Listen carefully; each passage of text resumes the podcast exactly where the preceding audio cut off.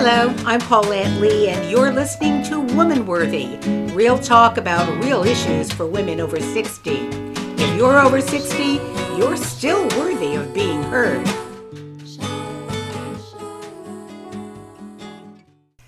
I'm finding I am extremely sensitive to noise. I've always had a very sharp hearing sense. I actually could hear vibrations other people couldn't hear. But now I seem to have developed hyperacusis, sensitivity to sound. I can't stand the neighborhood dog, and then it becomes dogs, plural, barking. And I hate going to urban restaurants because of the noise. I also can't stand people talking on cell phones near me. In fact, just about everywhere I go, I want to yell, keep it down. Is this me being overly sensitive, both physically as well as um, emotionally, and both to my environment and others' rudeness? Or is it an aging thing? A Western University in Canada study, published in the Journal of Neuroscience, looked at the differences in hearing between older and younger adults. Younger and older individuals who had clinically normal hearing were studied to see the brain's ability to adjust its sensitivity to sound levels and to determine if that's affected by aging. What the researchers found is that older individuals don't adapt as well to their sound environment. Younger adults can hear loud sounds, such as a particular instrument when they're at a concert or the lead singer's voice without being distracted by softer sounds, like someone speaking in the row behind them. The study found, though, in a similar environment, the brain of a 60 year old remains very sensitive to all the sounds without being able to easily filter out what the person doesn't want to hear. Part of the problem is hearing loss, but new studies also show the brain's ability to filter out background noise changes as we grow older. One explanation for that is that the brain synchronizes with the specific rhythms of speech. If it's not a hearing loss issue, then it could be that the brain's sound processing is changing. Sounds that seem the most jarring and distressing, for example, would be high pitched sounds like smoke alarms but equally disturbing to those with noise sensitivity are the clanging of silverware or pots and pans or screaming children. I remember when I was raising young ones and I had a friend over and she had a couple of young children with whom uh, mine were playing, and a third friend stopped by and she didn't have any children. And the third friend remarked, How do you stand all that noise? And the other friend with children and I looked at her and said, What noise? of course, we could distinguish between the normal noise of screaming, playing children and uh, being hypersensitive, if you will, to uh, a problem if, if there were to be one. It's a fundamental property of the auditory system that uh, to be able to adjust really fast to any environment a person goes into. One of the re- researchers is quoted as saying in an article that, of course, I'm posting on the Woman Worthy Facebook page. And the uh, researcher goes on to say if you cannot do that anymore, then in each situation, your auditory system might be a little off. This means older individuals may be easily distracted and overwhelmed by sounds or find them too loud. So hearing aids could help, but not necessarily. And the quote is, is, is, finished here. The temporal lobe of your brain is a pair of areas on your brain's left and right sides.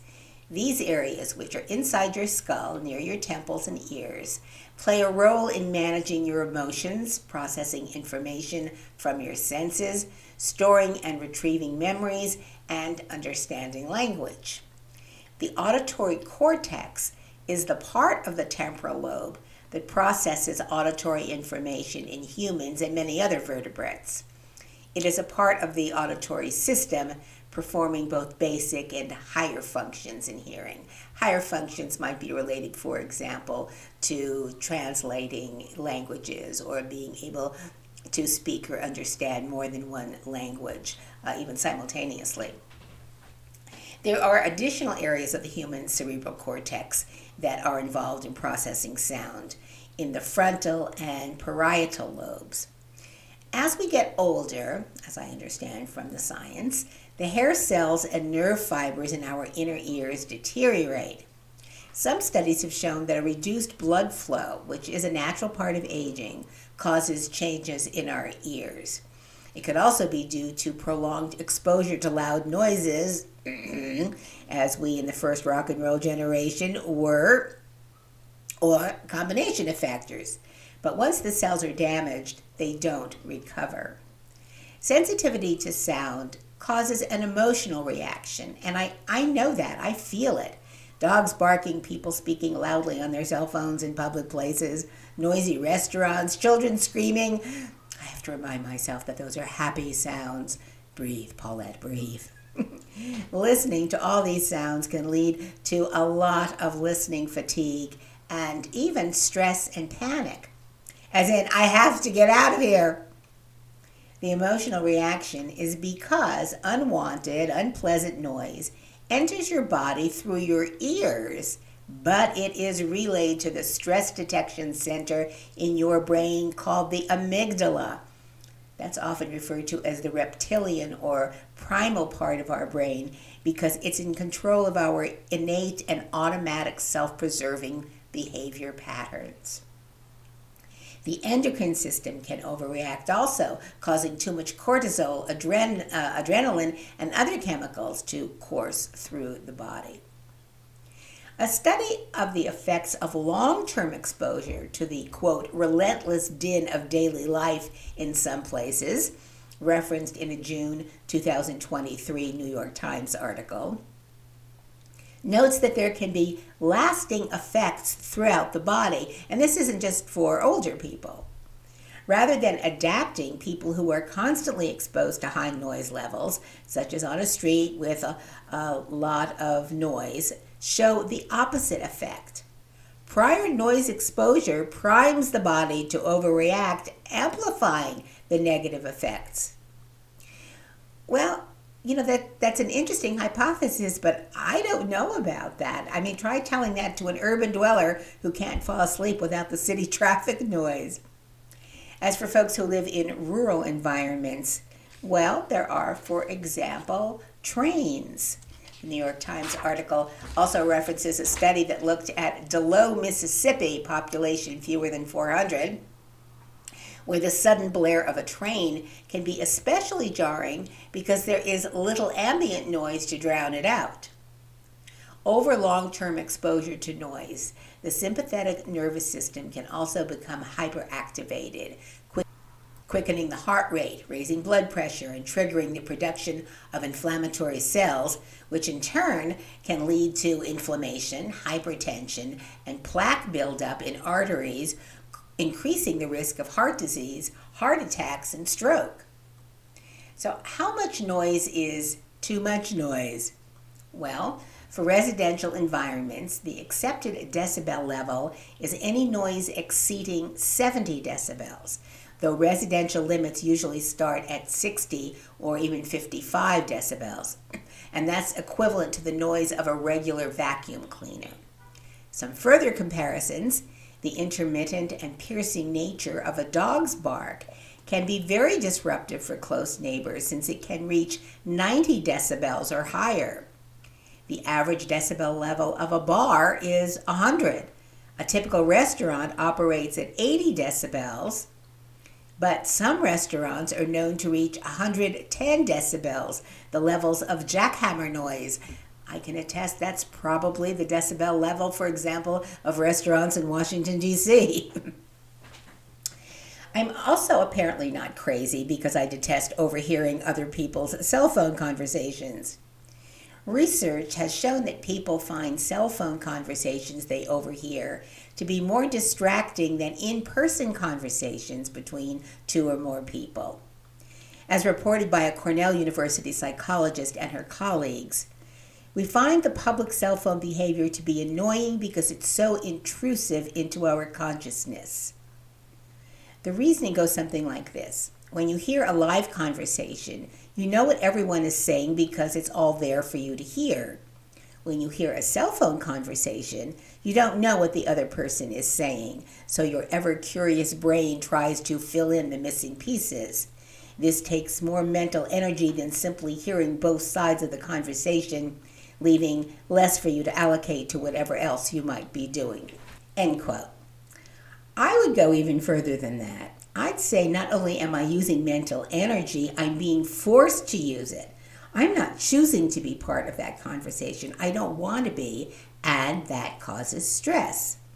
Usually, for example, in an airport waiting area, if someone is speaking what I perceive to be too loudly on their phone, I'll ask them to please take their call elsewhere.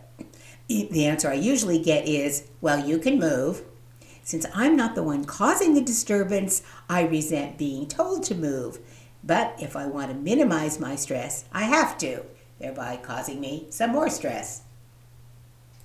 I just want to add here though, if someone were to make the same request of me, I would probably say, Oh, I'm sorry, and indeed move to a more private location. But that's just me. So, are people really speaking louder on cell phones? Well, apparently the answer is yes. One study has found that controlling for gender, they found that in fact people on cell phones speak 1.6 times as loudly as did people chatting face to face. I personally think there's an additional reason that people on cell phones are speaking outwardly, not inwardly into a receiver as we used to do back in the old days on what are now called vintage telephones. As for why people speak loudly on their cell phones, I found this assessment in the Psychology Today article that I will, of course, be listing as a resource fascinating. And I quote Clearly, people feel that talking on the cell phone somehow isolates them from the people in their immediate vicinity. The deeper they get into their conversations, the more removed they feel from those who are physically present, and the more engaged they become in the conversation itself. Unfortunately for them and for their unwilling listeners, they are anything but isolated. Their public cell phone behavior is annoying and perhaps a bit foolish, given that the wrong third party may overhear the conversation. But there's no ill intent. Remember, I'm quoting now. you would most likely be right in concluding that the behavior is inconsiderate, but it's not motivated by any kind of ulterior motive. The article goes on, quote, in other situations, however, public cell phone talkers may enjoy being in the conversational limelight. They want to look busy, important, and in charge. Their public conversations are filled with overstated stories of their success, either real or implied. They let everyone around them know how well their sales are going or how many demands they experience in their high level job. Perhaps their conversation is filled with boss like commands in which they issue instructions to the person on the other end of the phone, telling the other person to sell this or buy that. You might suspect that rather than being oblivious to their surroundings, these cell phone talkers relish sounding important and are playing to what they believe is an impressionable audience. Unquote. Dare I say, uh, another adjective I would add in here about how people want to look is not just busy, important, and in charge, but also popular. Public cell phone use has all kinds of possible psychological meanings.